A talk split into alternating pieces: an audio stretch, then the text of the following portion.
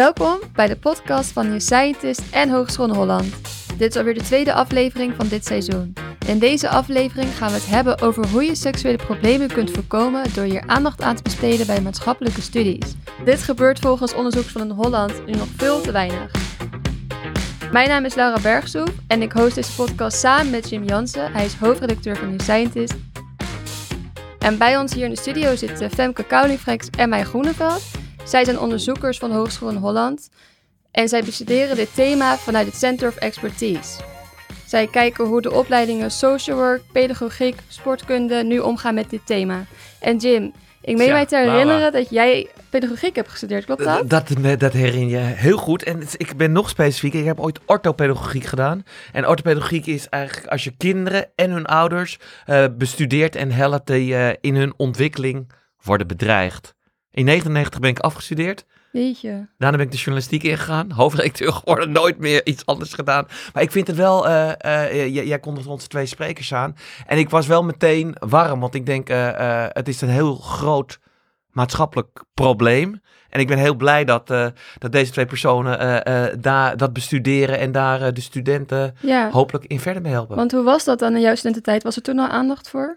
Als ik me goed herinner, want ik heb eerst Pabo gedaan, daarna heb ik orthopedagogiek gedaan, was er eigenlijk heel weinig aandacht en heel weinig in niets, Femke. En dat is nu wel wat anders, toch? Ja, want kunnen jullie je, in meteen een vraag voor jullie, wat kunnen jullie je eigenlijk nog van seksuele voorlichting of lessen over seksualiteit op school herinneren van vroeger? Bij mij begon het in groep 7 en het was altijd, ja, ben je nog heel jong. Iedereen deed er heel giechelig over. En het was inderdaad, ja, het was vooral biologie gericht. Wat ging over eh, eh, veilige seks eigenlijk. Heb Ik- je ook zo'n banaan en een eh, condoom gehad? Ja, dat komt op de middelbare school bij ehm, biologie of verzorging, zoiets. Ja. Ik kan me echt heel weinig herinneren. Op de Pabo wel iets dat we gewoon voor mij een soort voorlichtingsles moesten geven. En zelfs toen werd er nog lachen over gedaan. Ja. Zelfs Ja. toen al, weet je. Ja, Ja, dat zie je nog steeds. Dat is, ehm, het blijft ook zo dat eh, seksuele voorlichting ook bij, eh, door, door jongeren eh, met een 5,5 wordt beoordeeld. Een groot onderzoek van Rutgers, eh, seks onder je 25ste, daar, komt dat, daar blijkt dat ook uit. Ehm, en dat, is, eh, dat verdient meer aandacht. Waar ligt dat aan, Mai? Nou, ik denk dat dat grotendeels te maken heeft met dat het een taboe onderwerp wordt, als een taboe onderwerp wordt ervaren, dat seksualiteit gewoon een moeilijk bespreekbaar thema is. We hebben het er weinig over en ehm, ja, we, er zijn relatief weinig mensen die zeggen van laten we dat nou eens openbreken. Waar komt jullie persoonlijke interesse hierin vandaan? Voor mij is dit eigenlijk al heel lang aan, aan de gang, dat ik het een interessant onderwerp vind. Ehm, ik heb zelf gender en sexuality studies gedaan, eh zo'n sociologie master aan de UvA. En ehm, eh, daar, daar viel het me eigenlijk altijd al op ehm, dat, het, dat we seks vaak alleen maar vanuit biologie benaderen. En eh, seks is zoveel meer, of seksualiteit is zoveel meer. Dat gaat ook over de sociale verhoudingen, het gaat over relaties, het gaat over waarden, over seks. Cultuur. Het gaat over cultuur. Ja, ik denk dat het goed is om daar ook open over te zijn. En ehm, ja, dat is, dat is eh, ja, waarom, eh, waarom zouden, we daar, zouden we daar juist niet meer aandacht aan hebben? Waarom? Want het is zeker als je dus ook ziet wat voor problematieken er spelen. Als we het hebben over ehm, genderrollen en eh, hoe er bijvoorbeeld een orgasmekloof is tussen mannen en vrouwen, of heteroseksuele mannen en heteroseksuele vrouwen. Ehm, Is er een kloof dan? die is er. Het heeft te maken met eigenlijk onze eh, opvattingen over hoe, sek- hoe je seks hoort te hebben. En dat zit hem dan vooral in penetratieseks. Eh, en dat komt vooral door waarschijnlijk maatschappelijke ideeën over wat seks tussen mannen en vrouwen zou moeten zijn. Nou, ik, zou, ik ben echt een voorvechter om dat open te breken en daar Zeker. eh, eh, met elkaar over te praten. Waarom is dat nou? Ja, wij zijn bij het lectoraat ook heel erg bezig om te kijken hoe we de positie van jongeren in meer kwetsbare situaties kunnen verbeteren. Eh, en als ik dan kijk naar wat er allemaal de laatste tijd heel erg speelt, hè, van misbruik in de sportwereld tot eh, eh, de berichten over The Voice, dan zie je dat er gewoon heel veel jongeren ehm, en vooral ook meiden in situaties terechtkomen die heel onprettig zijn, die ze helemaal niet willen. Maar ook omdat ze gewoon eigenlijk niet zich goed nog bewust zijn van wat, ja, wat is dan fijn voor mij? Uh, hè, omdat er toch te weinig over gesproken wordt, omdat er van die dominante normatieve opvattingen zijn over hoe het hoort. Uh, en ik denk als je vroegtijdig begint met die positieve benadering van seksualiteit en die open benadering en je jongeren heel erg begeleidt in ontdekken van wat past dan bij mij en wat vind ik prettig en wat vind ik ook niet prettig en hoe hou ik rekening met de ander en hoe bespreken we dat met elkaar, dan kan je denk ik echt dat soort hele heftige excessen voorkomen. En dat zou gewoon heel fijn zijn als we op die manier ook jongeren zouden kunnen beschermen tegen misbruik, seksueel geweld, grensoverschrijdend gedrag. Want dat is echt belangrijk en daar doen we nog te weinig aan, denk ik. Ja, daar hoort dus bij dat, dat wensen en grenzen verhaal. Dat gaat dus heel erg over als jij beter weet wat jij wil en fijn vindt, dan weet je ook beter uh, nee te zeggen wat je op niet de dingen wil. die je Ja. niet wil. En, dat, uh, en daar, daarom moeten we daar ook echt aandacht voor hebben. En jullie kijken dan nu specifiek naar drie opleidingen: social work, pedagogiek en sportkunde. En ehm, ik ken de opleidingen zelf niet. Hoe komen in bijzonder zij in de toekomst uh, met seksuele thema's in aanraking? Nou, we begonnen er eigenlijk al over. Um, bij pedagogiek uh, gaat het natuurlijk over begeleiding van en kinderen en, vol, en ouders. Mhm. Mm -hmm. um, nou, kinderen worden, ontstaan niet in een vacuüm. Um, dat, uh, dus het is heel goed als er hulpverleners zijn die zich bewust zijn van de seksuele ontwikkeling van mensen. En sowieso is seksualiteit iets wat je je hele leven zich ontwikkelt. Um, en uh, het is belangrijk dat hulpverleners daarop in kunnen spelen. Dat ze weten, dat ze kennis hebben van bijvoorbeeld uh, de normale seksuele ontwikkeling, maar ook wat leeftijdsadequaat gedrag is. En ook signalen kunnen opvangen op het moment dat, er, uh, dat het niet zo goed gaat. Um, dan zijn pedagogen er uh, die, die, die moeten dat doen in hun werk, maar ook sociaal werkers doen dat. Die werken en met jongeren, kinderen, maar ook met ouderen. Um, en in die zin is dat is het ja, is het een thema wat ze altijd zullen tegenkomen in hun werk. Dat horen we van het werkveld. Um, dat horen we van docenten. Die zeggen dit ook in dit onderzoek. Van het is gewoon, je komt het altijd tegen. En dat uh, is ook belangrijk dat onze studenten dat leren. Dat en dat zeker uh, voor de, voor de uh, professionals die met pubers en jongvolwassenen werken. Zeker in de puberteit, als je verliefd wordt en voor het eerst eigenlijk uh, je eigen relaties aangaat. Dan ga je heel erg oefenen met uh, seksualiteit en relaties. En dan is het voor jongeren heel belangrijk, een van de allerbelangrijkste thema's. En tegelijkertijd zien we ook dat het een van de thema's is die het minst besproken wordt in de relatie tussen hulpverleners en jongeren. He, dus het gaat over allerlei persoonlijke dingen, de relatie met je ouders, uh, uh, omgang met geld, maar eigenlijk niet of heel weinig over seksualiteit en relaties. Terwijl het wel iets is wat altijd meespeelt en jongeren heel erg in hun hoofd hebben en wat je ook in hun gedrag terugziet in hoe ze met elkaar omgaan natuurlijk. Ja, maar je zei net uh, seksueel adequaat gedrag. Dat vind ik wel een, een mooie term. Wat is dat precies? Leeftijdsadequaat of, gedrag. Sorry, le le leeftijdsadequaat ja. gedrag. Wat is dat precies? Nou, dat gaat over dat je dus in verschillende leeftijdsfasen verschillende dingen uh, uh, je ontwikkelt. Dus je ziet bijvoorbeeld dat de relatievorming uh, vaak in de latere puberteit voorkomt. Dat ga, daar gaan pubers dan mee experimenteren. Dan gaan ze ook serieuze re relaties aan. Maar, 80, maar 50% van de 18-jarigen heeft geslachtsgemeenschap gehad. Um, dus je moet wel ook begrijpen als hulpverlener van... hé, hey, wat gebeurt er eigenlijk in die, uh, in de, in dat, in die leeftijdsfase? Um, nou, zo geldt dat ook voor um, de, als het jonge kind zich ontwikkelt tot puber... dan krijg je natuurlijk de, de puberteit, dan verandert je lijf. Dat zijn allemaal ontwikkelingen waarvan je op de hoogte moet zijn... als je uh, met deze doelgroepen aan het werk gaat. En hoe zou een professional in de sportkunde dit in de toekomst moeten doen? Dat is een interessante vraag. Uh, de, de, wat je ziet is dat bij sportkunde um, er nu een ontwikkeling is naar het buurtsportwerk.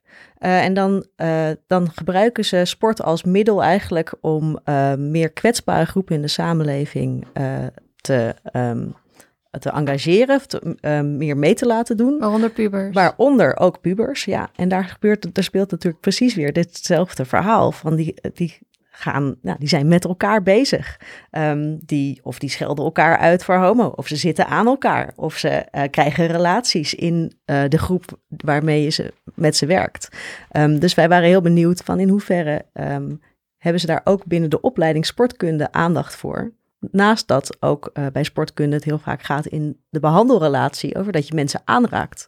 Uh, dus, en dat, kan, dat is ook intiem, dat is een intieme setting. Uh, en dan is het ook belangrijk om je bewust te zijn van de machtsrelaties daar, die daartussen bestaan. En ook ideeën over mannelijkheid en vrouwelijkheid. Of je hebt bijvoorbeeld diverse doelgroepen.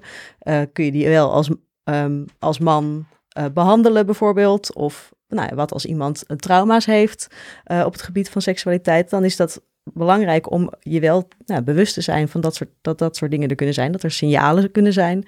Uh, en die moet je herkennen.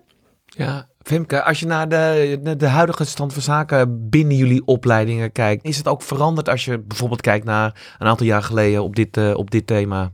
Ja, het is zeker veranderd. Uh, het viel ons bijvoorbeeld op dat bij de opleiding uh, Social Work er eerst een heel vak was. Dat ging over seksuele vorming. En in het nieuwe curriculum, de, de Social Work opleidingen in heel Nederland zijn eigenlijk naar een brede bacheloropleiding gegaan.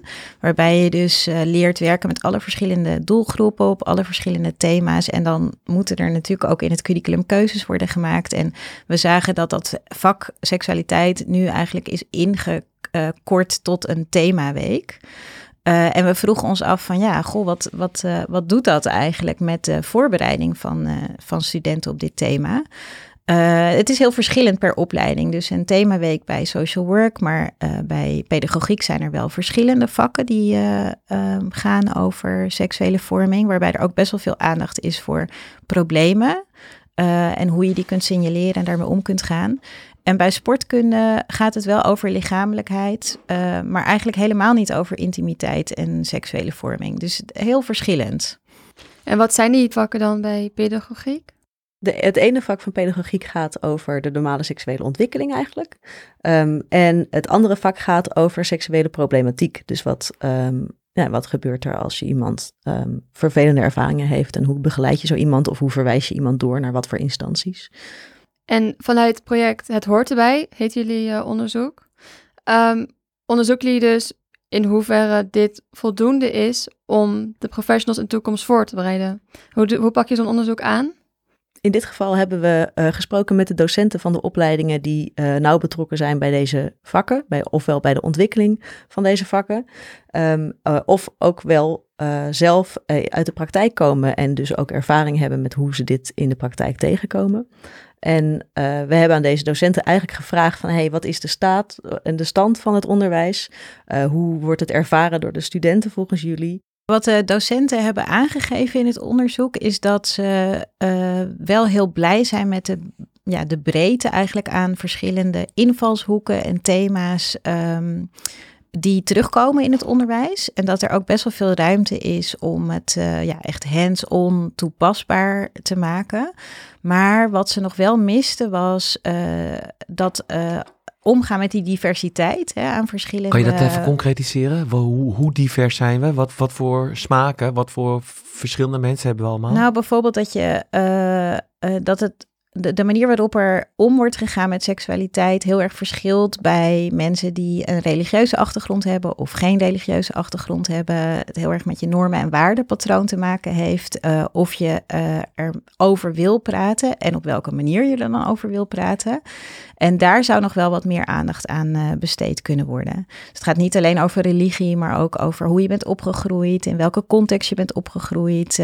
of, of je in de grote stad woont waar um, homoseksualiteit een heel uh, ja, normaal iets is waar je va vaak mee in aanraking komt. Of dat je juist uit een uh, klein dorpje komt waar dat nog steeds een, best wel een beetje een taboe is. Uh, dus hele verschillende type diversiteit eigenlijk. En hoe kan je daar dan mee omgaan in jouw relatie met je cliënt? Uh, maar ook gespreksvaardigheden. Hè, omdat het dus een spannend thema is. En ook voor onze studenten, hè, want die zijn zelf ook over het algemeen nog jong. Die zitten zelf ook nog in die... Ook half nog in de puberteit? Ja, ja, een beetje. Hè, die jongvolwassenheid zijn zelf ook nog aan het, aan het ontdekken wie ben ik? Eh, wat wil ik? En die vinden het spannend om het over dit onderwerp te hebben. En hoe ga je dan, als je zelf ook die spanning voelt, op een goede manier dat gesprek aan? Om dat even aan te vullen, je ziet ook dus dat bij studenten, er, um, die hebben ook hele verschillende niveaus als ze binnenkomen. Dus je hebt studenten die kunnen dit al heel erg goed. Uh, maar die weten misschien nog wat minder van bijvoorbeeld de kennisachtergrond van die ontwikkeling. Uh, maar je hebt ook studenten die um, uh, het juist heel moeilijk vinden om dat gesprek aan te gaan. en het is interessant om te zien hoe in het onderwijs dus rekening wordt gehouden met die verschillende beginposities. En hoe je dan moet proberen al die studenten van, vanuit die verschillende niveaus toe te leiden naar zo'n professional rol waarin ze dit goed kunnen. Waarin ze ook bijvoorbeeld casuïstiek inbrengen die divers is. Door ook doordat het bijvoorbeeld een keer wel over homoseksualiteit gaat. Um, maar dat zou best ingewikkeld voor een student van 21 kunnen zijn, die uit een klein dorpje op de Veluwe komt. Laat zeggen, uh, het hele fenomeen homoseksualiteit eigenlijk uh, bijna een taboe vindt. En dat hij dan zo, of dat deze persoon dan een gesprek daarover moet gaan leiden. Ja, dat klopt. Dat is ook zo. We, zien ook uit uh, eerder onderzoek uh, dat, uh, de, um, dat de normen en waarden van professionals meespelen in hoe ze met cliënten omgaan. dat zit natuurlijk ook, zoiets als heteronormativiteit is ook iets wat je wat vaker voorkomt. Hey, dat hebben docenten ook wel in ons onderzoek aangegeven, dat ze heel erg behoefte hebben aan een diversiteit aan casuïstiek ook, die ze kunnen inbrengen. En want voor docenten geldt, ja, die, die zijn natuurlijk volwassen, al professional, verder in hun carrière, maar ook zij um, ontwikkelen vaak het onderwijs vanuit de wereld die zij kennen. En die is dan toch ehm, ook misschien weer beperkt, hè? Ja, altijd voor een bepaald deel. Dus het is ook prettig om te kunnen werken met ja, een, een variëteit aan uh, verhalen die je ook hoe, voor hoe kan includeer je dan iedereen? Want laat zeggen, uh, de, de, de witte heteroman, uh, weet je, dat, dat is toch heel veel voorkomen. Maar laat zeggen, hoe zorg je bijvoorbeeld dat non-binaire personen zich ook thuis voelen of andere intersecties Ja, we zien dat het voor jongeren in die seksuele vorming en die ontdekkingstocht dus heel belangrijk is dat ze zich kunnen spiegelen aan een grote variëteit aan ervaringen en voorbeelden en verhalen. En dat kan je als docent aanreiken in het onderwijs door die verhalen dus allemaal in te brengen. Dus ook um, verhalen over non-binaire uh, mensen of te oefenen met acteurs in gesprekssettings of naar documentaires of films te kijken. Uh, ja, je hebt natuurlijk allerlei verschillende vormen waarin je dat kan doen, maar als die verhalen maar verteld uh, worden. Verteld worden, ja. Is dit de toekomst dat we vanaf nu bij deze opleidingen meer vakken hierover krijgen? Moet ik het me zo voorstellen? Ja, dat is natuurlijk ook um, curriculumontwikkeling of hoe zo'n zo'n opleiding wordt opgezet, is, uh, dat is een lange adem. Uh, dat gaat over een breed idee over van wat moet zo'n pedagoog uh, in de breedte kunnen. Um, en daar zijn heel veel concurrerende thema's. wat ik denk dat belangrijk is, is dat we zien dat dit een thema is wat altijd speelt in het werkveld. En dat uh, dus eigenlijk al die professionals ermee in aanraking komen. En dat het dan uh, goed zou zijn als we daar ook, uh, als we daar dus meer voorbeelden van zouden hebben. En dat dus ook door de opleidingen heen zouden proberen in te bedden. Dus dat hoeft niet in de zin, dat hoeft niet helemaal te zijn met dat moet dan een vak zijn. Maar het kan ook zijn, nee, we, we zorgen dat die casuïstiek ook als het gaat over huiselijk geweld, dat je dan het ook een keertje hebt over dat het andere, um, nou ja, dat er een variëteit is aan die verhalen in andere vakken. Ja, dus veel meer een multidisciplinaire benadering. Dus niet een vak, maar gewoon eigenlijk vier jaar lang. Het gaat eigenlijk ook een soort leerlijn, zo zou je het ook kunnen zien. Een en, leven lang zelfs? Uh, sowieso gaat het. Uh, nou ja, bijvoorbeeld bij, het, bij uh, social work, de opleiding, hebben ze in het eerste jaar, aan het einde van het eerste jaar, een module. Dat gaat over levensverhalen ouderen. Uh, en daarin moeten ze met een oudere praten ook over seksualiteit. En dat is heel erg ingericht, juist om die studenten ook te leren van nee, dat gebeurt ook. Ouderen hebben ook seks en hebben ook behoefte aan intimiteit en hebben ook relaties. En dat is moeilijk, maar dat moet je wel leren om daar uh, gesprek over te voeren. En je ziet ook eigenlijk dat al die studenten vaak heel erg blij zijn na het doen van die module. Dat vinden ze heel spannend. Ze in eerste instantie zeggen, ouderen hebben toch helemaal geen seks. En die ouderen die willen altijd heel graag hierover praten. Dus dat is heel, en dat is heel mooi om te, om te zien. Hm. Dat is, dat, en dat is natuurlijk eigenlijk wat je ja, wat je hoopt dat het onderwijs kan bieden. Dat het je echt verrijkt, dat je ziet wat voor... Ja. En dat het niet alleen over problemen altijd hoeft te gaan. Hè? Dus dat het niet alleen over het signaleren van inderdaad seksueel geweld... of uh, SOA's of ongewenste zwangerschappen. Dat seks ook gewoon leuk is. Ja, dat het gewoon leuk is. En uh, dat het heel erg gaat over wie je bent, wat je fijn vindt. En dat je dat ook met elkaar mag delen. En dat dat in de preventieve sfeer ook heel erg Ja. kan helpen om die problemen te voorkomen. Als je daar heel erg bewust van bent, van wat, wat vind ik eigenlijk fijn. Wat is er en allemaal wensen mogelijk? zei je net aan het begin. Hè? Precies. Ik vind het prachtig, Laura. Dus als ik het goed begrijp, jullie hebben nu deze drie opleidingen geanalyseerd, of daar zijn jullie nog mee bezig, en er komt dan een soort advies uit voor de opleidingen. En hoe lang loopt het onderzoek al en wanneer verwachten jullie eh, het rapport of advies? Nou, het rapport verwachten we nou eind deze maand zo'n beetje uit te kunnen brengen. Ehm, en eh, we willen eerst nog eh, het even langs de respondenten laten gaan en daar even die goed de kritisch naar laten kijken. Van hey, hebben we het zo goed opgetekend? Ehm, eh, en dan is het idee om na de zomervakantie hier echt mee aan de ja, mee te gaan lopen. Ehm, bij het management van de opleidingen te gaan, met ze te gaan praten. Want een van de aanbevelingen die we bijvoorbeeld doen is: is het niet interessant om een aandachtsfunctionaris ehm, aan te merken binnen de opleiding die zich bezighoudt met hey, hoe heeft dit nou te maken met het vakgebied? En kunnen we hier en waar in de opleiding kunnen we die casuïstiek inbrengen? Ehm, en die kunnen die zouden ook dus met elkaar kunnen communiceren hierover. En na kunnen denken van is, of het niet mogelijk is om bijvoorbeeld een vak of een keuzevak te ontwikkelen. Waar al die eh, opleidingen, of al die studenten van die opleidingen aan zouden kunnen deelnemen.